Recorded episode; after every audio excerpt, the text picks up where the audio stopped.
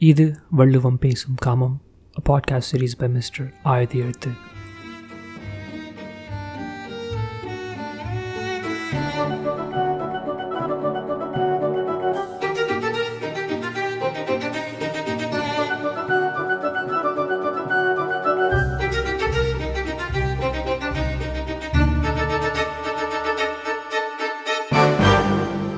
புத்தகங்கள் புத்தகம் வாசிப்பதுங்கிறது ஒரு கலை என்னை பொறுத்த வரைக்கும். இப்போ இருக்கக்கூடிய இன்ஸ்டன்டேனியஸான வேர்ல்டில் எல்லாமே நமக்கு உடனடியாக கிடைக்கணும் தெரிஞ்சுக்கணும்னு வேகமாக ஓடிட்டு இருக்கக்கூடிய இந்த காலகட்டத்தில் புத்தகம் வாசிக்கிற பழக்கம் நமக்கு பொறுமையை கற்றுத்தரும்னு நான் உறுதியாக நம்புகிறேன் பொறுமை நம்ம வாழ்க்கைக்கு தேவைப்படக்கூடிய மிக முக்கியமான ஒரு பண்பு.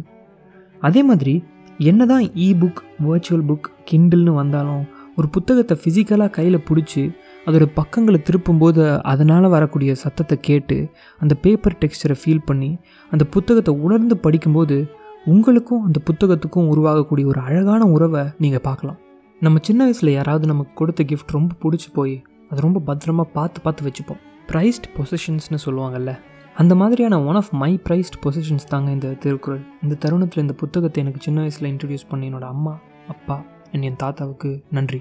ஒரு சின்ன வயசு குழந்தைக்கு புத்தகம் இன்ட்ரடியூஸ் பண்ணுறதுல நடக்கக்கூடிய ஒரு அழகான விஷயம் என்னென்னா அந்த குழந்தை வளரும்போது அந்த புத்தகமும் அதோடு சேர்ந்து வளருங்க. உலகத்தில் இருக்கக்கூடிய ஒரு சில பொருட்களுக்கு தான் இந்த மாதிரியான ஒரு ஸ்பெஷல் கேரக்டரிஸ்டிக் இருக்குது நம்ம புத்தகம் வாசிக்கும் போது நம்ம உடம்புல இருக்க அஞ்சு சென்சஸில் ஆக்டிவேட் ஆகக்கூடிய முதல் சென்ஸ் நம்ம கண்கள். நம்ம சாதாரணமாக ஒருத்தர்கிட்ட போய் கண்கள் எதுக்கு அப்படின்னு கேட்டால் பார்க்குறதுக்குன்னு சொல்லுவாங்க. ஆனால் இதே ஒரு கவிஞர்கிட்ட போய் கேளுங்களேன்.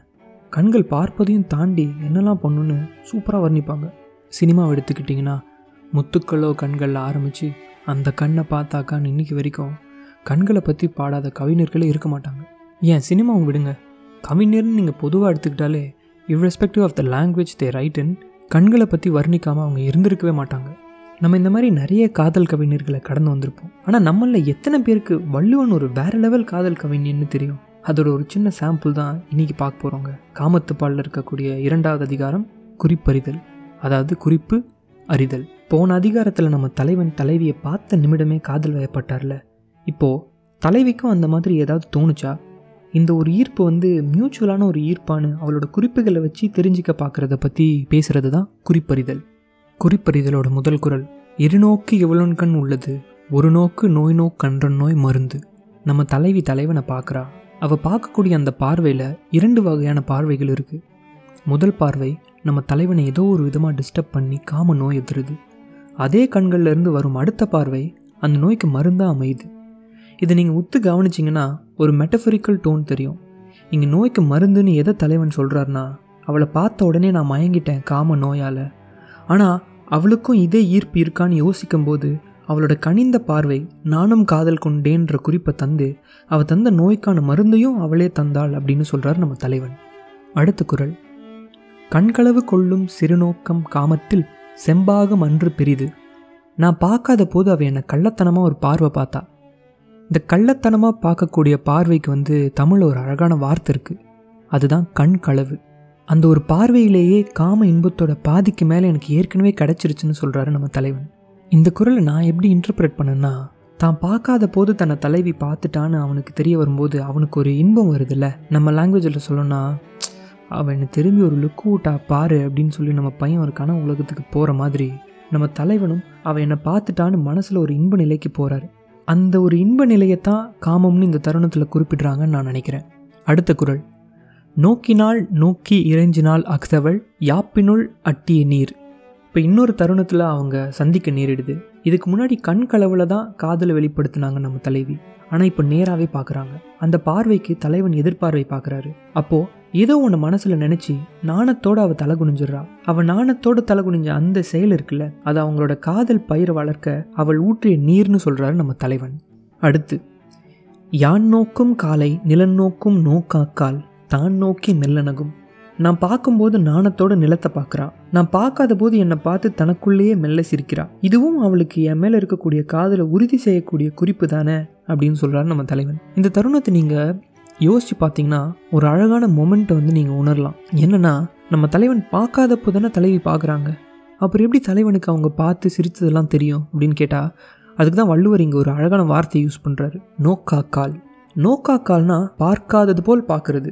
ஸோ நம்ம தலைவன் பார்க்காத மாதிரி பார்த்தப்போ நம்ம தலைவி பார்த்து சிரிச்சதை பார்த்துட்டாரு. என்ன ஒரு அழகான பார்வை விளையாட்டில். அடுத்த குரல். குறிக்கொண்டு நோக்காமை அல்லால் ஒரு கண் சிறக்கணித்தாள் போல நகும். இப்போ தலைவி நேருக்கு நேர் முழுசாக பார்க்காம அவன் மேலே கடைக்கண் பார்வை வீசுறா. இதை நம்ம கிளாசிக் ஓரக்கண்ணால் ஓரம் கட்டுற மொமெண்ட்டுங்க ஸோ எங்கேயோ பார்க்குற மாதிரி ஓரக்கண்ணால் நம்ம தலைவனை பார்த்து சிரிக்கிறா. அந்த ஓரக்கண் பார்வையிலையும் அவளோட சிரிப்பிலையுமே தான் என்ன முழுக்க அவன் தான் இருக்காங்கிற குறிப்பையும் தலைவனிடம் தெரிவிக்கிறான் அடுத்த குரல். உறாதவர் போல் சொல்லினும் செரார் சொல் ஒல்லை உணரப்படும். சரி இவ்வளோ குறிப்பு கொடுத்துருக்கா. நம்ம அடுத்து சந்திக்கக்கூடிய தருணத்தில் பேசி பார்ப்போம் அப்படின்னு பேசுகிறாரு ஆனால் தலைவியோ யாரோ அறிமுகம் இல்லாதவங்கள பார்த்து பேசுகிற மாதிரி கோவப்பட்டு சில சுடு சொற்கள் சொல்லிட்டு போயிடுறாங்க. தலைவனுக்கு கொஞ்சம் வருத்தம் தாங்க. ஆனால் அந்த தருணத்தை யோசிச்சு பார்த்தா அவள் சொற்களில் தான் ஒரு விதமான கோபமும் வன்மமும் இருந்ததே ஒழிய மனசுக்குள்ள அந்த மாதிரி எந்த ஒரு விஷயமும் இல்லைன்னு தலைவனுக்கு புரிய வருது. சீக்கிரமே மனசுக்குள்ள இருக்க அந்த அன்பும் வெளிப்படும்னு நம்புறாரு. அடுத்த குரல். செராசிறு சொல்லும் செற்றார் போல் நோக்கும் உறார் போன்று உற்றார் குறிப்பு. அதாவது பகையில்லாத கடுமொழி பேசிக்கிட்டு யாரோ பகைவனை பார்க்குற மாதிரி பார்த்துக்கிட்டு இருக்கக்கூடிய பண்புகள்லாம் வெளியில் யாரோ மாதிரி நடிச்சுக்கிட்டு உள்ளுக்குள்ளே அன்பு வச்சிருக்கிறவங்களோட அடையாளம் காட்டும் குறிப்புகள்னு நம்ம தலைவனுக்கு புரிய வருது. அடுத்த குரல். அசையற்கு உண்டாண்டோர் ஏர்யான் நோக்க பசையினல் பையனகும். அதாவது அசைந்தாடுற மயில் போல சாயலும் இயல்புகளும் உடைய நம்ம தலைவி நெகிழ்ச்சியோட மெதுவாக நம்ம தலைவனை பார்த்து சிரிக்கும்போது ஒரு தனித்துவமான அழகு வந்து அவள் அழகுக்கே அழகு சேர்க்குதான் அடுத்த குரல். ஏதிலார் போல பொதுநோக்கு நோக்குதல் காதலார் கண்ணே உள. இன்னும் நம்ம கலவியில் தான் இருக்கோங்க. இவங்களோட காதல் இன்னும் ஒரு ரகசியமான உறவாக தான் இருக்குது அதனால் பொது இடங்களில் ஒருத்தர் ஒருத்தர் பார்க்கும்போது முன்பின் தெரியாத யாரோ ஒரு ஸ்ட்ரேஞ்சரை பார்க்குற மாதிரி தான் பார்த்துட்டு பேசிட்டு போயிடுவாங்க ஆனால் இவங்க ரெண்டு பேருக்கு மட்டும் தெரிஞ்ச இந்த அழகான ஒரு ரகசிய உறவு இருக்குல்ல அதை பற்றி மனசுக்குள்ளேயே நினச்சி பெரும் மகிழ்ச்சி அடைஞ்சிக்கக்கூடிய இந்த ஒரு குணம் இருக்குல்ல அது காதலர்களுக்கே உரித்தான ஒரு குணம் தான் அப்படிங்கிறார் வள்ளுவர். அடுத்த குரல். கண்ணோடு கண்ணினை நோக்கோக்கின் வாய்ச்சொற்கள் என்ன பயனும் இல்லை. அதாவது கண்ணோடு கண் பார்த்து உள்ளங்கள் சேர்ந்த உடனே வாய் சொற்களுக்கு எந்த ஒரு பயனும் இல்லை. அவங்களோட கண்களே போதும் காதல் உணர்வுகளை புரிய வைக்கிறதுக்கு. இங்கு கூறப்படக்கூடிய நோக்கு கண் பார்வை அல்ல உள்ள பார்வைன்னு சொல்லி இந்த அதிகாரத்தை முடிக்கிறாரு நம்ம வள்ளுவர். என்ன ஒரு அழகான அதிகாரம்ல? வள்ளுவர் ஒரு குரலில் சொல்கிற மாதிரி மெல்லிய காற்றுல அசையக்கூடிய ஒரு கொடி மாதிரி லேசான ஒரு எக்ஸ்பீரியன்ஸ் இதில் முக்கியமாக கவனிக்கப்பட வேண்டிய ஒரு ஒரு அண்டர்லைங் மெசேஜ் ஒன்று இருக்குது கன்சென்ட் அதாவது ஒப்புதல். என்னதான் தலைவன் தலைவியை பார்த்த உடனே மயங்கி காதல் வயப்பட்டாலும் அந்த பெண்ணுக்கும் இந்த ஈர்ப்பு இருக்கான்னு தெரிஞ்சிக்க எல்லா குறிப்பையும் அறிஞ்சு கன்ஃபார்ம் பண்ணதுக்கு அப்புறம் தான் அடுத்த கட்டத்துக்கே போகிறாரு ஸோ குறிப்புகள் என்னென்னு டைரெக்டாக சொன்னாலும் கன்சென்ட்டுங்கிற ஒரு விஷயம் எவ்வளோ முக்கியம்னு சொல்லாமல் சொல்லியிருக்காரு நம்ம Valluvar. On that note I think it's time to end this episode இந்த எபிசோட் உங்கள் எல்லாருக்கும் பிடிச்சிருக்குன்னு நினைக்கிறேன். ஸோ எப்பவும் சொல்கிற மாதிரி please share with your close ones உங்களோட வரவேற்புக்கும் வாழ்த்துக்களுக்கும் ரொம்ப ரொம்ப நன்றி. உங்களோட இந்த வார்த்தைகள் தான் எனக்கு ஊக்கத்தையும் உற்சாகத்தையும் தருது. So please keep them coming please keep supporting insta page follow பண்ணாதவங்க please follow Valluvam Pesum Kamam. Until next time mister Aadhi Ezhuthu